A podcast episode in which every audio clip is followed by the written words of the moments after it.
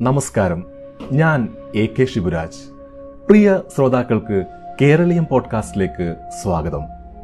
ഫെബ്രുവരി പതിമൂന്ന് ലോക റേഡിയോ ദിനത്തോടനുബന്ധിച്ച് ഇന്ന് നമ്മളോടൊപ്പം പങ്കുചേരുന്നത് റേഡിയോയിലൂടെ ഏറെ പരിചിതമായ ഒരു ശബ്ദ സാന്നിധ്യമാണ് റേഡിയോ പ്രക്ഷേപണ രംഗത്തെ സർഗാത്മകമാക്കുന്നതിനായി ഏറെ പ്രയത്നിച്ച വ്യക്തിത്വം.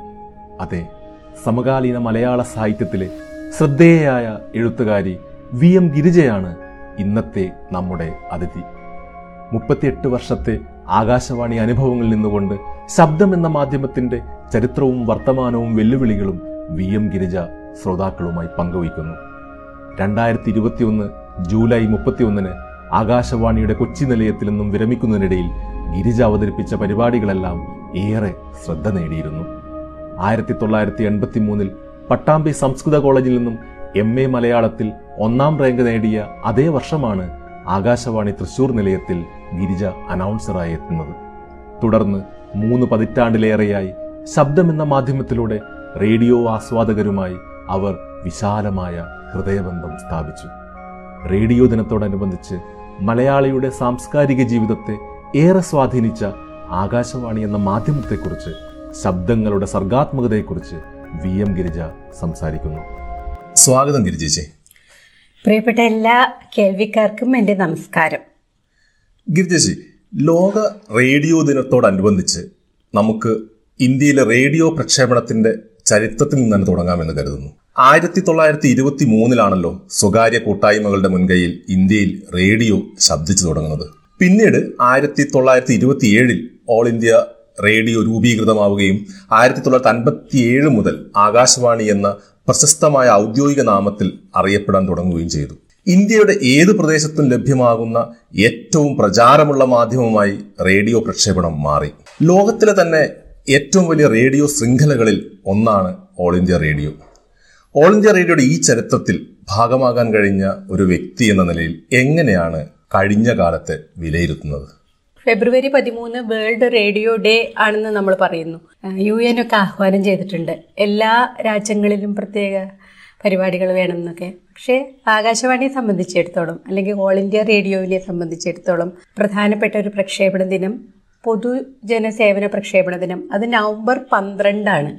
അതിന്റെ ഒരു കാര്യം എന്താണെന്ന് വെച്ചാൽ ആയിരത്തി തൊള്ളായിരത്തി നാൽപ്പത്തി ഏഴ് നവംബർ പന്ത്രണ്ടാം തീയതി മഹാത്മാഗാന്ധി വളരെയധികം നിർബന്ധിച്ചതിന്റെ പേരിൽ ആകാശവാണി സ്റ്റുഡിയോയിൽ വരികയും ഡൽഹി സ്റ്റുഡിയോയിൽ വരികയും നവംബർ പന്ത്രണ്ടാം തീയതി ഉച്ചയ്ക്ക് മൂന്ന് മണിക്ക് ഇരുപത് മിനിറ്റ് നേരം പ്രക്ഷേപണം നടത്തുകയും ചെയ്തു. അത് കുരുക്ഷേത്ര ക്യാമ്പിലെ അഭയാർത്ഥികളെ നാൽപ്പത്തേഴ് നവംബർ എന്ന് പറയുമ്പോൾ വിഭജനത്തിന്റെ മുറിവുകളൊക്കെ ഒന്നും ഉണങ്ങിയിട്ടില്ല. അതിങ്ങനെ പച്ചയായിട്ട് ആ മുറിവുകൾ നിൽക്കുന്നു ആ സമയത്ത്. അഭയാർത്ഥികൾക്ക് വേണ്ടിയാണ് സംസാരിച്ചത്. അത് കഴിഞ്ഞിട്ട് വന്ദേമാതരം കേൾപ്പിച്ചു.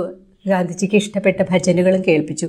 അപ്പം അദ്ദേഹം പറഞ്ഞത് this is a miraculous power അപ്പം മിറാക്കുലസ് ശക്തി എന്തോ ആണ് ദൈവത്തിന്റെ മിറാക്കുലസ് ആയ ഒരു ശക്തി ഞാൻ ഇതിൽ കാണുന്നു എന്നാണ് വീണ്ടും അത് തന്റെ ശബ്ദം കേട്ടപ്പോൾ ഗാന്ധിജി പറഞ്ഞത്. അപ്പോൾ ഗാന്ധിജിയുടെ ജീവിതം തന്നെ പൊതുജന സേവന പരമായിരുന്നല്ലോ. അപ്പം അതുകൊണ്ടാണ് ആകാശവാണി നവംബർ പന്ത്രണ്ടിന് പൊതുജന സേവന പ്രക്ഷേപണ ദിനമായിട്ട് ഇപ്പോഴും അത് ഓർത്ത് വെച്ച് അപ്പോൾ അത് ആ ഒരു ഇപ്പോൾ ഗാന്ധിജി പറഞ്ഞ ആ കാര്യം എത്രത്തോളം നമ്മളുടെ മനസ്സിലുണ്ട് എന്നുള്ള പോലെയാണ് ശരിക്കും പറഞ്ഞ ഇപ്പോൾ നാൽപ്പത്തി ഏഴിന് ശേഷമുള്ള ഒരു പ്രക്ഷേപണം തുടങ്ങിയിരിക്കുന്നത്. അതിനു മുൻപേ ബ്രിട്ടീഷുകാർ തന്നെയായിരുന്നു മുന്നിട്ട് നിന്നിരുന്നത്. ബ്രിട്ടീഷുകാർ ലയണൽ ഫീൽഡ് എന്ന് പറഞ്ഞിട്ട് വളരെ പ്രശസ്തനായ ഒരു അധികാരിയായിരുന്നു ഡയറക്ടർ ജനറൽ ആയിട്ടൊക്കെ സ്വാതന്ത്ര്യ സമ്പാദനത്തിന് മുൻപുണ്ടായിരുന്ന അദ്ദേഹം ബി ബി സി എന്നൊക്കെ വന്ന ആളെ ഒരുപാട് ട്രെയിനിങ് കിട്ടിയിട്ടുള്ള പ്രഗത്ഭനായിരുന്നു. പക്ഷേ പണ്ഡിറ്റ്ജി പറയുന്നുണ്ട് ഇന്ത്യയ്ക്ക് വേണ്ടത് ഇതല്ല. പ്രാഗൽഭ്യത്തിനോടൊപ്പം ജനഹൃദയങ്ങളിലേക്കുള്ള ഒരു അവർക്ക് എന്താണ് വേണ്ടത് എന്ന് അറിയാൻ ആയിട്ടൊരു ഇന്ത്യക്കാരനായ പ്രക്ഷേപകനെ അറിയുള്ളൂ എന്നൊക്കെ പറഞ്ഞ ചില കൊട്ടേഷൻസ് ഒക്കെ വളരെ പ്രശസ്തമാണ്. അപ്പോൾ അതിന് അതിനുശേഷം പല പല തരത്തിൽ പല സ്ഥലങ്ങളിൽ ചില പ്രക്ഷേപണ നിലയങ്ങളൊക്കെ ഉണ്ടായിരുന്നു. ഇപ്പൊ തിരുവിതാംകൂർ റേഡിയോ സ്റ്റേഷനൊക്കെ നാൽപ്പത്തി മൂന്നിലാണ് തുടങ്ങിയത്. മലയാള പ്രക്ഷേപണം അതിനു മുൻപ് ഇപ്പൊ ചരിത്രം ചോദിച്ചുകൊണ്ട് പറയണം ആയിരത്തി തൊള്ളായിരത്തി മുപ്പത്തി ഒൻപതിൽ മദ്രാസിൽ വെച്ചിട്ടാണ് ഇത്രേ ആദ്യമായിട്ട് മലയാള പ്രക്ഷേപണം ഉണ്ടായിരുന്നത്.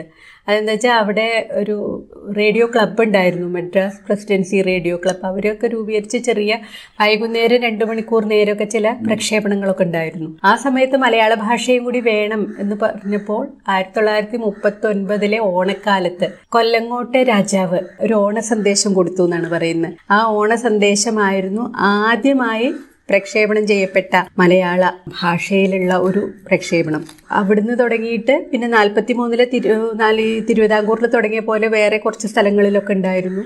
അത് രാജാക്കന്മാരുടെ അന്നത്തെ രാജഭരണത്തിന്റെ സപ്പോർട്ടോട് കൂടിയായിരുന്നു.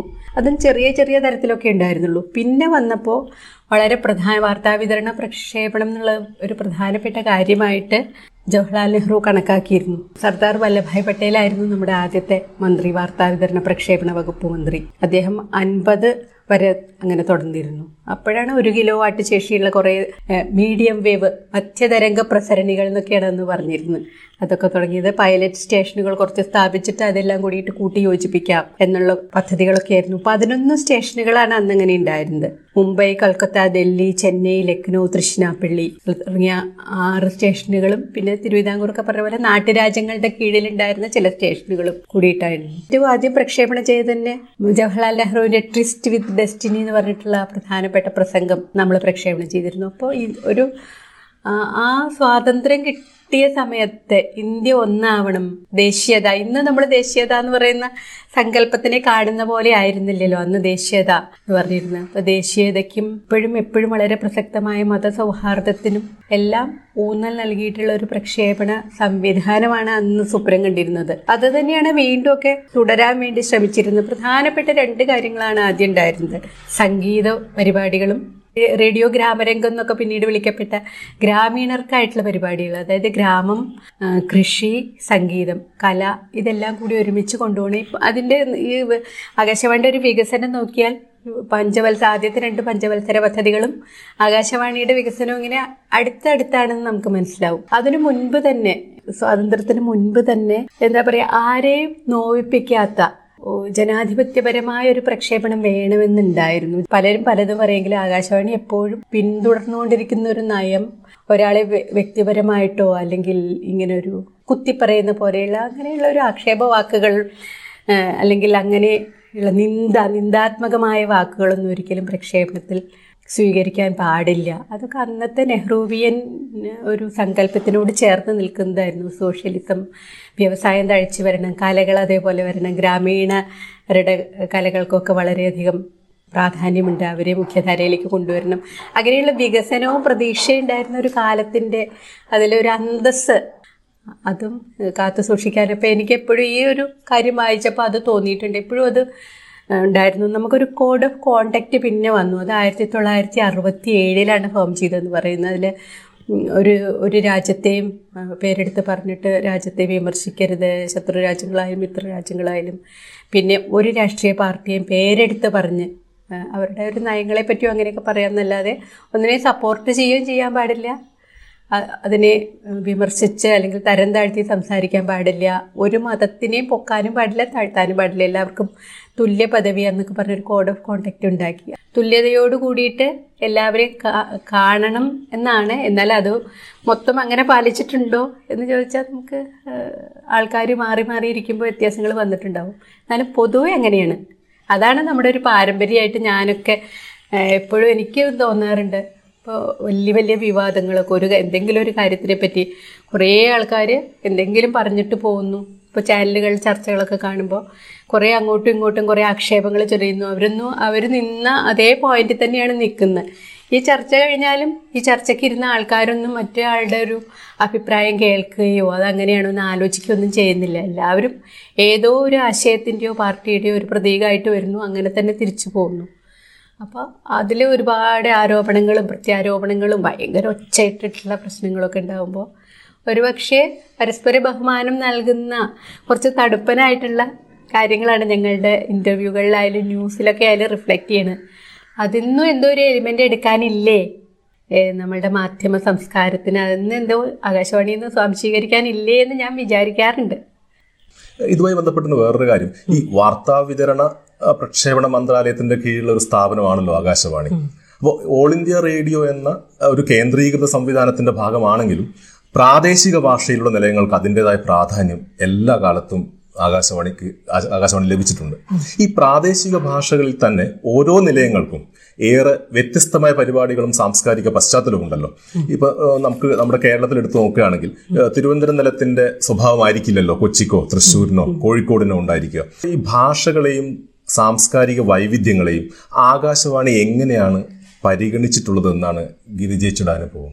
ഇത് ഇപ്പോൾ ഒരു ഇന്ത്യയുടെ ഒരു വിശാല പശ്ചാത്തലത്തിൽ വെച്ച് പറയേണ്ട ഒരു കാര്യമാണ്. പക്ഷേ നമുക്ക് കേരളത്തിന്റെ ഒരു പശ്ചാത്തലത്തിൽ വെച്ച് മാത്രം പറയാനുള്ള അറിവാണ് എനിക്കുള്ളൂ. അതായിരിക്കും പെട്ടെന്ന് ആൾക്കാർക്ക് മനസ്സിലാവാൻ ചെയ്യാൻ തോന്നുന്നു. ഇപ്പോഴുള്ള നിലയങ്ങളെ പറ്റി പറയുകയാണെങ്കിൽ ഏറ്റവും ആദ്യം തിരുവനന്തപുരം നിലയാണ് വന്നത് ആയിരത്തി തൊള്ളായിരത്തി നാൽപ്പത്തി മൂന്നിൽ പിന്നെ വന്നത് കോഴിക്കോട് നിലയാണ് ആയിരത്തി തൊള്ളായിരത്തി അൻപതിൽ പിന്നെ തൃശ്ശൂർ നിലയം അൻപത്തി ആറിൽ അതിനു മുൻപ് തൃശ്ശൂർ നിലയുണ്ടായിരുന്നു പക്ഷേ റിലേ സ്റ്റേഷൻ മാത്രമായിരുന്നു. തിരുവനന്തപുരത്തിന്റെ റിലേ നമ്മൾ എടുക്കുക മാത്രമേ ചെയ്തിരുന്നുള്ളൂ. പിന്നെ എഴുപത്തൊന്നിൽ ആലപ്പുഴ സ്റ്റേഷൻ വന്നു. അവിടെ പ്രോഗ്രാം ഒന്നും ജനറേറ്റ് ചെയ്യുന്നുണ്ടായിരുന്നില്ല പ്രോഗ്രാംസ് ഉണ്ടായിരുന്നില്ല. റിലേ ആയിരുന്നു. അങ്ങനെയാണ് തിരുവനന്തപുരത്തിന്റെ പ്രക്ഷേപണത്തിന് നല്ല സ്ട്രെങ്ത് ഉണ്ടായത്. പിന്നെ ആണ് ആയിരത്തി തൊള്ളായിരത്തി എൺപത്തി ഒമ്പത് നവംബർ ഒന്നിനാണ് കൊച്ചി നിലയം വരുന്നത്. കൊച്ചി എഫ് എം നിലയം. കേരളത്തിലെ ആദ്യത്തെ എഫ് എം നിലയം. പിന്നെ തൊണ്ണൂറ്റൊന്നിൽ കണ്ണൂർ തൊണ്ണൂറ്റിനാലിൽ ദേവികുളം രണ്ടായിരത്തി ആറിൽ മഞ്ചേരി. അത്രയും നിലയങ്ങളാണ് ഇപ്പോൾ കേരളത്തിൽ ഉള്ളത്. അതിൽ തന്നെ പ്രാദേശികത ഏറ്റവും ആദ്യ കാലത്തൊക്കെ ഇപ്പോൾ അത് പ്രശ്നമല്ല അത് വലിയ പ്രശ്നമായിരുന്നു. കാരണം വേറൊരു പ്രധാനപ്പെട്ട പ്രശ്നം എനിക്ക് തോന്നിയിരിക്കുന്നത് നമ്മളുടെ ഭാഷയും നമ്മുടെ സംസ്കാരവും നമ്മുടെ വേഷവും എല്ലാം ജാതി അധിഷ്ഠിതമായിരുന്നു പ്രദേശാധിഷ്ഠിതമായിരുന്നു. ജാതി അധിഷ്ഠിതമല്ലാത്തൊരു ഭാഷയെ നമുക്ക് ഉണ്ടായിരുന്നില്ല കാരണം പൊതുസ്ഥലങ്ങൾ ഉണ്ടായിരുന്നില്ലല്ലോ. ഇപ്പൊ നമ്പൂതിരിമാര് അല്ലെങ്കിൽ അമ്പലവാസികൾ നായന്മാര് ക്രിസ്ത്യാനികൾ അങ്ങനെയുള്ള പല പല ഗ്രൂപ്പുകളിലാണ് കാര്യമായ ചലനാത്മകമായിട്ടുള്ള സംഭാഷണങ്ങളോ കമ്മ്യൂണിക്കേഷനാണല്ലോ നമ്മുടെ ഇപ്പോൾ സാഹിത്യമായാലും പ്രക്ഷേപണമായാലും എന്തായാലും പരസ്പരം അങ്ങോട്ടും ഇങ്ങോട്ടും മിണ്ടണല്ലോ. അങ്ങോട്ടും ഇങ്ങോട്ടും മിണ്ടുന്നൊരവസ്ഥ പോലും കേരളത്തിലെ ഈ വളരെ കെട്ടുറപ്പുള്ള ജാതി ഘടന കൊണ്ട് നമുക്ക് സാധ്യമല്ലായിരുന്നു. ഒരാൾ പറയുന്ന ഭാഷ ചിലപ്പോൾ മറ്റൊരാൾക്ക് മനസ്സിലാവുന്നുണ്ടാവില്ല. അതേപോലെ തന്നെ ഇപ്പോൾ തിരുവിതാംകൂറിൽ പറയുന്ന ഭാഷ കോഴിക്കോട്ട് മനസ്സിലാവുന്നില്ല എന്നുള്ളൊരു പരാതി തന്നെ ഈ പ്രക്ഷേപണ ചരിത്രത്തിലുണ്ടായിരുന്നു. കോഴിക്കോട്ടുള്ള നാടകം തിരുവിതാംകൂറിൽ പ്രക്ഷേപണം ചെയ്യുമ്പോൾ അവർക്ക് മനസ്സിലാവുന്നില്ല. ഇപ്പോഴൊക്കെ അത് നമുക്ക് ധാരാളം എല്ലാ തരത്തിലുള്ളതും നമ്മൾ കാണുന്നും കേൾക്കുന്നും പരിചയിക്കുന്നൊക്കെ ഉണ്ടല്ലോ. ഇത്ര തരം വിവിധ തരത്തിലുള്ള മാധ്യമ സ്ഥാപനങ്ങളും ഇപ്പം ഉണ്ട് അന്നതൊരു പുതുമയായിരുന്നല്ലോ. അപ്പോൾ പൊതുവായിട്ടൊരു സ്ഥലം ഉണ്ടാവുക ഒരു വിദ്യാഭ്യാസ മണ്ഡലം ഉണ്ടായി സ്കൂളുകളുണ്ടായി. പിന്നെ അതേപോലെ മറ്റൊരു വിദ്യാഭ്യാസത്തിനും വിനോദത്തിനും വേണ്ടി ഒരു സ്ഥാപനമായിട്ടാണ് ആകാശവാണി കാണുന്നത്. അപ്പോൾ ഒരു പൊതുഭാഷ ഉണ്ടാക്കുക എന്നുള്ളത് അന്നത്തെ പ്രക്ഷേപകരുടെ മുന്നിലെ വലിയൊരു വെല്ലുവിളിയായിരുന്നു. അപ്പോൾ പത്രങ്ങളൊക്കെ തുടങ്ങിയിട്ട് പത്രങ്ങളിൽ ഒരു പൊതുഭാഷ ഉണ്ടായി വരുന്നുണ്ട്. അത് ഈ ന്യൂസിന്റെ കാര്യത്തിൽ വാർത്ത എങ്ങനെ അവതരിപ്പിക്കണം എന്നുള്ള കാര്യത്തിൽ കുറച്ച് പത്രങ്ങളെങ്കിലും മാതൃകകളായിട്ടുണ്ട്. പക്ഷേ പ്രക്ഷേപണ ഭാഷ എന്ന് പറയുന്നത് ആദ്യമായിട്ട് തുടങ്ങുകയാണല്ലോ അപ്പോൾ എങ്ങനെയാണ് ഒരു മാനക ഭാഷ സ്റ്റാൻഡർഡൈസ്ഡ് ലാംഗ്വേജ് എല്ലാ തരത്തിലുള്ള ജാതിക്കാർക്കും എല്ലാവർക്കും എല്ലാ പ്രദേശങ്ങളിലുള്ളവർക്കും മനസ്സിലാവുന്ന ഒരു പൊതുഭാഷ ഉണ്ടാവുക എന്നുള്ളതായിരുന്നു ആദ്യത്തെ വെല്ലുവിളി. ഇപ്പം നമുക്കതൊന്നും ഒരു ഇതായിട്ട് തോന്നുന്നില്ല. അതുമല്ല പ്രാദേശിക ഭാഷകൾ ഇപ്പോൾ വളരെ ചലനം ചലനമുള്ള ഒരു ഊർജമുള്ള ഇപ്പോഴും സിനിമയിലായാലും അല്ലെങ്കിൽ നമ്മുടെ മറ്റു മാധ്യമങ്ങളിലൊക്കെ ആയ പ്രാദേശിക ഭാഷകളാണ് കുറച്ചും കൂടി സജീവമാക്കി അത് നിലനിർത്തണം. അത് നിലനിൽക്കുന്നത് കൊണ്ടുകൂടിയാണ് മലയാള ഭാഷ പോലെ നിലനിന്നുകൊണ്ട് പോകുന്നത്. അതേപോലെ ലളിത സംഗീതം എന്നുള്ള ഒരു കൺസെപ്റ്റും അങ്ങനെയാണ് ഉരുത്തിരിഞ്ഞു വന്നത്. മതനിരപേക്ഷമായിട്ടും ജാതി നിരപേക്ഷമായിട്ടുള്ളൊരു സംഗീതം എങ്ങനെയായിരിക്കും? കർണാടക സംഗീതം ഉണ്ട് അല്ലാത്തൊരു സംഗീതം ഈ പറഞ്ഞ പോലെ ഓരോ ജാതിക്കാർക്കും കല്യാണത്തിനുള്ളതോ അല്ലെങ്കിൽ നമ്മൾ വേറെ എന്തെങ്കിലും ചില ആഘോഷങ്ങൾക്കുള്ളതോ ഓരോരുത്തർക്കും വ്യത്യാസമാണ്. അങ്ങോട്ടും ഇങ്ങോട്ടും അത് സംക്രമിക്കുന്നില്ല. ഇപ്പോൾ നമ്പൂതിരിമാരെ സംബന്ധിച്ചിടത്തോളം അവർ ബാക്കി ജാതിക്കാരെ എന്താണ്? അവർക്ക് പാട്ടുകളുണ്ടോ? അവർ അവരത് കാണുന്നില്ല. ഇപ്പോൾ നമ്പൂതിരി സ്ത്രീകളൊക്കെ വീടിന്റെ ഉള്ളിൽ തന്നെയാണ്. അവർ കൈകൊട്ടി കളിക്കുന്നത് മറ്റ് ജാതിക്കാർ കാണുന്നില്ല. പിന്നെ ക്രിസ്ത്യാനികൾക്ക് എന്തെങ്കിലും കലയുണ്ടോ എന്നുള്ളത് വേറെ ആൾക്കാർക്ക് അറിയില്ലോ. അപ്പോൾ സിനിമയും പത്രവും ആകാശവാണിയും ഒക്കെ കൂടിയാണ് ഒരു പൊതു ഭാഷയും ഒരു പൊതു സംസ്കാരവും പൊതു സംഗീതമൊക്കെ കൊണ്ടുവന്നത്. അപ്പം അങ്ങനെയാണ് ലളിത സംഗീതം എന്നുള്ളൊരു കൺസെപ്റ്റ് ഉണ്ടാക്കുന്നത് തന്നെ ആകാശവാണിയാണ്. അതൊക്കെ ഒരു കരുതലോട് കൂടിയിട്ടുള്ള ഒരു കലാപ്രവർത്തനമായിട്ടാണ് അന്ന് പൂർവികരൊക്കെ കണ്ടിരുന്നത്. ഒരുപക്ഷെ ഈ ഉയർന്ന ജാതിക്ക് മേൽക്കോയ്മ ഉണ്ടായിരുന്ന സമയത്ത് പോലും ബോധപൂർവം ഒരു പൊതുഭാഷ അല്ലെങ്കിൽ ഈ ബഹുസ്വരതയെ ഉൾക്കൊള്ളാൻ ആകാശവാണി നടത്തിയ ശ്രമങ്ങളായിരിക്കാം ഒരുപക്ഷെ അതിനെ ഇത്രയും ജനകീയമാക്കി തീർത്തതെന്ന് വേണം നമുക്ക് വിചാരിക്കാമെന്ന് കരുതുന്നു. ഈ ടെലിവിഷൻ അതുപോലെ തന്നെ ഇന്റർനെറ്റ് ഇതൊക്കെ പ്രചാരത്തിലേക്ക് വരുന്നത് വരെ കേരളത്തിലെ ഏറ്റവും കൂടുതൽ അറിവിനും വാർത്തയ്ക്കും വേണ്ടി ആശ്രയിച്ചിരുന്നത് ആകാശവാണിയായിരുന്നല്ലോ ഒക്കെ. അതുപോലെ തന്നെ പത്രങ്ങൾക്ക് നല്ല പ്രചാരമുള്ള സ്ഥലമാണ് കേരളമെങ്കിലും റേഡിയോ വാർത്തകൾക്ക് മലയാളികൾ കാതോർത്തിരുന്നൊരു സമയം ഉണ്ടായിരുന്നു എനിക്ക് തന്നെ ഓർമ്മയുണ്ട് പ്രത്യേകിച്ച് ഇലക്ഷൻ സമയത്ത് അല്ലെങ്കിൽ പ്രധാനപ്പെട്ട സംഭവങ്ങൾ നടക്കുമ്പോൾ ആളുകൾ തടിച്ചുകൂടി ഒരുമിച്ചിരുന്ന് വാർത്ത കേൾക്കുന്നതും ഒക്കെ എന്റെ കുട്ടിക്കാലത്ത് തന്നെ എനിക്ക് ഓർമ്മയുള്ള കാര്യമാണ്. വാർത്തകൾ മാത്രം എല്ലാ റേഡിയോ പരിപാടികൾക്കും നിറയെ ശ്രോതാക്കൾ ഉണ്ടായിരുന്നു വെറും ശ്രോതാക്കൾ മാത്രമായിരുന്നില്ല അവർ പലരും കത്തെഴുതുകയും ആകാശവാണിയുമായി അടുത്ത ബന്ധം പുലർത്തുകയും ചെയ്തിരുന്നു. കേരള ചരിത്രത്തിൽ അല്ലെങ്കിൽ കേരള ജനതയുടെ ജീവിതത്തിൽ വളരെ പ്രധാനപ്പെട്ട ഒരു ഭാഗമായിരുന്ന ആകാശവാണിയുടെ മാധ്യമ ചരിത്രത്തെ എങ്ങനെയാണ് ഗിരിജയിച്ച് അടയാളപ്പെടുത്താൻ ആഗ്രഹിക്കുന്നത് ഞാൻ പറയുന്ന ഇപ്പോൾ ഭാഷയുടെ ഒരു കാര്യം ഞാൻ കുറച്ചൊക്കെ പറഞ്ഞു. പിന്നെ ഒന്ന് നമ്മളുടെ കലാചരിത്രത്തിൽ ഒരു പ്രധാനപ്പെട്ട കാര്യമുണ്ടല്ലോ ഇപ്പോൾ ഇന്ത്യയിലെ എല്ലാ സ്ഥലത്തും ക്ലാസിക്കൽ കലാരൂപങ്ങളെയും ക്ലാസിക്കൽ സംഗീതജ്ഞരെയും അവർ ഒരു എല്ലാവർക്കും പ്രാപ്യരാക്കിയിട്ടുള്ള ഒരു പൊതുധാരയിലേക്ക് കൊണ്ടുവന്നത് നിലനിർത്തിയതും ആകാശവാണിയാണ്. അതവിടെ നിൽക്കട്ടെ ഇപ്പോൾ ഈ ഇത് തന്നെ പിക്മാക്കയുടെ ഫൗണ്ടറായിട്ടുള്ള ഡോക്ടർ കിരൺ പറഞ്ഞ ആൾ വന്നിരുന്നു. പിക്മാക്കെ അങ്ങനെയുള്ളൊരു പ്രവർത്തനം തന്നെയാണല്ലോ ചെയ്തിരുന്നത്. അദ്ദേഹം ഒരു മാത്തമാറ്റീഷ്യനാണ് ബേസിക്കലി പക്ഷേ കൾച്ചറിന് വേണ്ടി ആണ് നിലകൊണ്ടുന്നത്. എല്ലാ രാജ്യത്തെ അല്ല എല്ലാ പ്രദേശങ്ങളിലെയും സംസ്ഥാനങ്ങളിലെയും ക്ലാസിക്കൽ കലകൾ യുവാക്കൾ പരിചയപ്പെടണം. കാരണം യുവാക്കൾക്ക് ഇപ്പം അത് പരിചയപ്പെടാനൊന്നും അവസരമില്ല. അപ്പം അങ്ങോട്ടും ഇങ്ങോട്ടും കൾച്ചറൽ എക്സ്ചേഞ്ച് പോലെ അങ്ങനെ വിപുലമായ പദ്ധതിയാണ് അവർക്കുള്ളത്. അതെല്ലാം വോളണ്ടറി ആയിട്ടുമാണ് ലാഭാധിഷ്ഠിതമായിട്ടല്ല അവർ ചെയ്യുന്നത്. അവർ പറഞ്ഞു അങ്ങനെ ആകാശവാണിയാണ് ചെയ്തുകൊണ്ടിരുന്നത്. ആകാശവാണിയുടെ ദേശീയ സംഗീത സമ്മേളനങ്ങൾ ദക്ഷിണ മേഖലാ സംഗീത പരിപാടി ഇപ്പോൾ കേരളത്തിലെ ആണെങ്കിൽ നമ്മുടെ നവരാത്രി കാലത്തെ സംഗീത പരിപാടികൾ. അങ്ങനെ ക്ലാസിക്കൽ സംഗീതത്തിന് ഇഷ്ടംപോലെ ഒരു പ്രചാരം നേടിക്കൊടുത്തു സാധാരണക്കാർക്കിടയ്ക്കിലും അതൊരു വരേണ്യ സംഗീതമാണെന്ന് വേണമെങ്കിൽ പറയാം. പക്ഷേ ആകാശവാണി ചെയ്ത ഒരു പ്രധാനപ്പെട്ട കാര്യം ഫോക്ക് എന്ന് നമ്മളിപ്പോൾ വിളിക്കുന്ന സാധാരണക്കാരുടെ പല ജാതിയിൽപ്പെട്ട പല ആൾക്കാരുടെ ഇപ്പോൾ പുള്ളുവൻ പാട്ടുകൾ പാണൻ പാട്ടുകൾ തലയാട്ടം പാട്ട് സർപ്പം പാട്ട് കളംപാട്ട് അങ്ങനെ എല്ലാതും ഡോക്യുമെന്റ് ചെയ്യാനും ആ കലാകാരന്മാർക്കൊക്കെ പൈസ കൊടുക്കാനും ഒരു പ്രധാനപ്പെട്ട കാര്യമാണ് എനിക്ക് തോന്നുന്നു അത് അവർ അവർക്കൊരു പൊതുവേദിയിൽ വരിക അവതരിപ്പിക്കുക ചെക്ക് കൊടുക്കുക. അന്ന് ചെക്ക് കൊടുക്കുക എന്നുള്ളതായിരുന്നു. ഇത് കഴിഞ്ഞ സ്റ്റുഡിയോയിൽ നിന്ന് പുറത്തേക്ക് ഇറങ്ങുമ്പോൾ ചില ഏറ്റവും ആദ്യ കാലത്തൊക്കെ ലൈവായിരുന്നു ഇപ്പം നമുക്ക് ലൈവ് ഒരു പുതിയ കാര്യമല്ല എല്ലാവരും സ്വന്തം തന്നെ ലൈവ് ഫേസ്ബുക്ക് ലൈവ് എല്ലാം കല്യാണങ്ങളൊക്കെ വരെ നമ്മൾ ലൈവായിട്ട് ചെയ്യുന്നു. പക്ഷെ അന്ന് ഈ റെക്കോർഡിങ്ങിന് മുമ്പേ എല്ലാം ലൈവായിരുന്നു അപ്പോൾ കൃത്യമായിട്ട് ചുമന്ന ലൈറ്റ് കത്തുമ്പോൾ തുടങ്ങുക അത് കഴിഞ്ഞിട്ട് അവസാനിപ്പിക്കുക. അപ്പോൾ അവർക്കൊക്കെ അത് ആ ഒരു സ്പേസ് തന്നെ പുതിയൊരു കാര്യമായിരുന്നു. ചിലവരൊക്കെ നാളികേരം ഉടയ്ക്കണം അല്ലെങ്കിൽ വിളക്ക് കത്തിക്കണം എന്നൊക്കെ പറയുമായിരുന്നു അവർക്ക് അങ്ങനെയല്ലേ തുടങ്ങാൻ പറ്റുള്ളൂമായിരുന്നു അപ്പോൾ അവരുടെ പുള്ളിമാർ അല്ലെങ്കിൽ അങ്ങനെയുള്ള ഒരു സാധാരണ ഗ്രാമീണ കലാകാരന്മാർക്ക് അവർക്ക് പോലും അത് കലയാണെന്നറിയില്ല. നമ്മൾ ചടങ്ങായിട്ടാണല്ലോ. അനുഷ്ഠാന കലയാണ്. അനുഷ്ഠാനങ്ങളായിട്ട് ബന്ധപ്പെട്ട ഐശ്വര്യത്തിന് വേണ്ടിയോ പലതിനു വേണ്ടിയാണല്ലോ ചെയ്യുന്നത്. അതൊരു കലയും കൂടിയാണെന്ന് അവർക്കും കൂടി ബോധ്യപ്പെടുത്തുകയും അതിനെ ആദരിക്കുകയും അതിനൊക്കെ പ്രതിഫലം കൊടുക്കുകയും ചെയ്തിരുന്നത്. ഇപ്പോഴും അതെ ഫോക്ക് ഒരുപാട് നമ്മളുടെ ശബ്ദശേഖരത്തിലുണ്ട്. അപ്പോൾ വടക്കോട്ടൊക്കെയുള്ള ഒരു തെയ്യം അല്ലെങ്കിൽ തെയ്യത്തിന്റെ പാട്ടുകളൊക്കെ ഡോക്യുമെന്റ് ചെയ്ത് രാഘവ മാഷും ജി ഭാർഗവൻ പിള്ള എന്ന് പറഞ്ഞ ആളും കെ രാഘവൻ രാഘവൻ എന്ന് പറയുന്ന പ്രശസ്ത സംഗീതജ്ഞൻ സിനിമാ പാട്ടുകളൊക്കെ ചെയ്തിട്ടുള്ള അദ്ദേഹം ആകാശവാണി കോഴിക്കോടിൽ കോഴിക്കോട് നിലയത്തിൽ വർക്ക് ചെയ്തിരുന്നു. അവരൊക്കെ അതൊക്കെ ഇപ്പം നമുക്ക് അതിന്റെ ശരിയായിട്ട് അന്ന് പ്രയോഗിച്ചിരുന്ന പോലെ പ്രയോഗിക്കുന്നില്ല. തലമുറകൾ മാറിപ്പോയി കാര്യങ്ങൾ മാറിപ്പോയല്ലോ. അതും ഒരു പ്രധാനപ്പെട്ട സേവനമായിട്ട് എനിക്ക് തോന്നുന്നുണ്ട്. ഈ ഫോക്ക് എന്ന് വിളിച്ചിട്ടുള്ള പലതരത്തിലുള്ള നമുക്ക് എണ്ണിയാൽ തീരില്ല. കഥകളി ഓട്ടൻതുള്ളൽ ചാക്യാർ കൂത്ത് അങ്ങനെയുള്ള കാര്യങ്ങളല്ലാതെ അതൊക്കെ ക്ഷേത്രകലകളായിട്ടും അല്ലെങ്കിൽ ക്ഷേത്രാനുബന്ധ കലകളാണല്ലോ. സാധാരണക്കാരന്റെ കല. പിന്നെ പ്രത്യേകിച്ചും മലബാറിലൊക്കെ മാപ്പിളപ്പാട്ടുകൾ അല്ലെങ്കിൽ മാപ്പിള ജീവിതത്തിനോട് ചേർന്ന് നിൽക്കുന്ന പല ശൈലികൾ അതൊക്കെ റെക്കോർഡ് ചെയ്ത് പലപ്പോഴും ആദ്യകാലത്ത് ലൈവും പിന്നെ റെക്കോർഡിങ്സുമായിട്ട് സൂക്ഷിച്ചത് ഒരു പ്രധാനപ്പെട്ട കാര്യമായിട്ട് എനിക്ക് തോന്നുന്നുണ്ട്. ഇപ്പം അതൊക്കെ നമുക്ക് ഇപ്പോഴത്തെ തലമുറയ്ക്ക് ഒരു പക്ഷേ അന്നത്തെ ഒരു അന്തരീക്ഷവും അന്ന് അത് എത്രത്തോളം പ്രധാനമായിരുന്നു എന്നും പറഞ്ഞാൽ മാത്രമേ അറിയുന്നുണ്ടാവുള്ളൂ. ചേച്ചി രാഘവ മാഷ കാര്യം പറഞ്ഞു. അതേപോലെ ഒട്ടനവധി പ്രമുഖ പ്രത്യേകിച്ച് സാഹിത്യ മേഖലയിലുള്ള ആളുകളുടെ സാന്നിധ്യം കൊണ്ടും Akashvani ശ്രദ്ധയായിരുന്നല്ലോ. Akkitham Thikkodiyan M D Rajendran Padmarajan Roob N N Kakkad. മുതൽ ഗിരിജേച്ചി വരെ നിങ്ങളുടെ ഈ സർഗാത്മക രചനകൾ നടത്തിയിരുന്ന വ്യക്തികളുടെ സാന്നിധ്യം ഉണ്ടാക്കിയ ഒരു ഇമ്പാക്ട് അതെങ്ങനെയാണ് മനസ്സിലാക്കുന്നത്? അന്നിപ്പോ സിനിമ നോക്കിയാലും കാണാം. സിനിമയിലൊക്കെ ആദ്യം വരുന്നതൊക്കെ സാഹിത്യകാരന്മാരാണ്. അത് അത് സിനിമ വ്യത്യസ്തമായൊരു കലയാണ്. സാഹിത്യം തന്നെയല്ല അല്ലെങ്കിൽ സാഹിത്യത്തിന്റെ എക്സ്റ്റൻഷൻ അല്ല എന്ന് നമുക്കറിയില്ലല്ലോ. അന്നൊക്കെ പ്രവർത്തിച്ചിട്ടുണ്ട് എല്ലാവരും.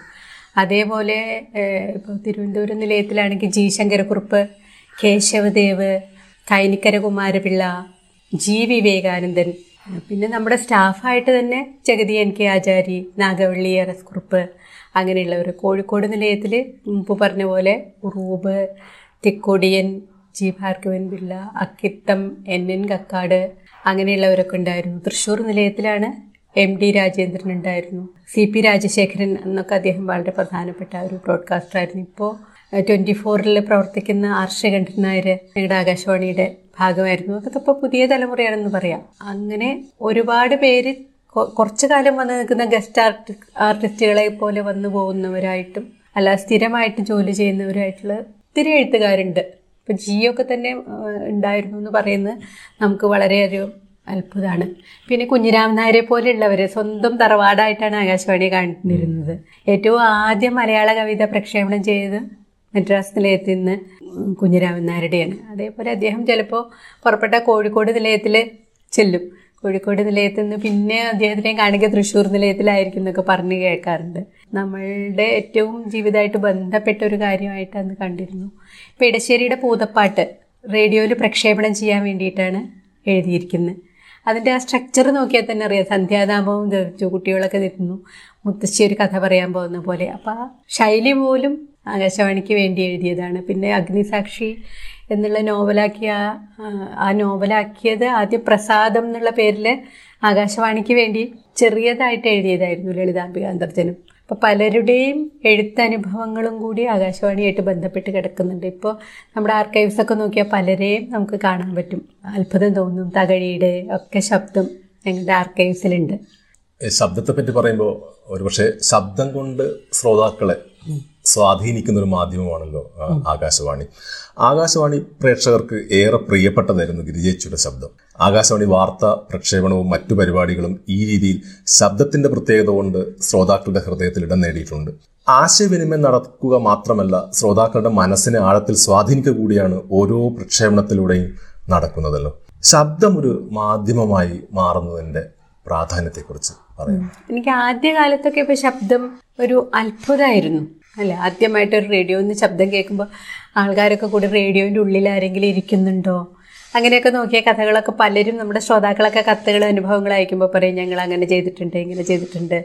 ജി പി എസ് നായർ അത്തച്ചമയത്തിന്റെ കവറേജിന് വന്ന് ഒ ബി എന്നാണ് നമ്മൾ പറയുന്നത് ഔട്ട്സൈഡ് ബ്രോഡ്കാസ്റ്റിംഗ്. ഒ ബിക്ക് വന്നിട്ട് തിരുവനന്തപുരം നിലയത്തിൽ നിന്ന് അവരിവിടെ വന്നിട്ട് അവർക്ക് കുറച്ച് കിട്ടിയില്ല ടെക്നിക്കലി റെക്കോർഡിങ്സ് കിട്ടിയില്ല. അപ്പോൾ വീണ്ടും അന്നത്തെ കൊച്ചി മഹാരാജാവിനോട് ചെന്നിട്ട് ഒന്ന് സംസാരിക്കാമോ എന്ന് ചോദിച്ച് അപ്പോൾ അദ്ദേഹം സംസാരിച്ച് വീണ്ടും അത് പ്ലേ ചെയ്തപ്പോൾ അദ്ദേഹത്തിന്റെ ശബ്ദം കേട്ടപ്പോൾ അദ്ദേഹത്തിന് വളരെ അത്ഭുതവും സന്തോഷമായി മിടുക്കൻ മിടുക്കൻ എന്നൊക്കെ പറഞ്ഞത്. ഇതെന്തോ ഒരു അപ്പോൾ ഒരു ശബ്ദ ശബ്ദം വീണ്ടും റെക്കോർഡ് ചെയ്തിട്ട് കേൾക്കുക ഇപ്പം നമുക്കതൊന്നും തോന്നില്ല. നമുക്കിപ്പോൾ എല്ലാ ചെറിയ കുട്ടികൾക്ക് വരെ റെക്കോർഡ് ചെയ്യാനും പ്ലേ ചെയ്യാനും വീഡിയോ എടുക്കാനും ഒക്കെ അറിയുന്ന കാലമാണല്ലോ നമുക്ക് അതിലൊന്നൊരു പ്രസക്തിയില്ല. അന്ന് അപ്പോൾ അത്ഭുതത്തിന്റെ എലിമെന്റ് ഉണ്ടായിരുന്നു. ആ അത്ഭുതത്തിന്റെ എലിമെന്റ് കഴിഞ്ഞിട്ടും നിലനിൽക്കണമെങ്കിൽ അതൊരു കല തന്നെയാണ്.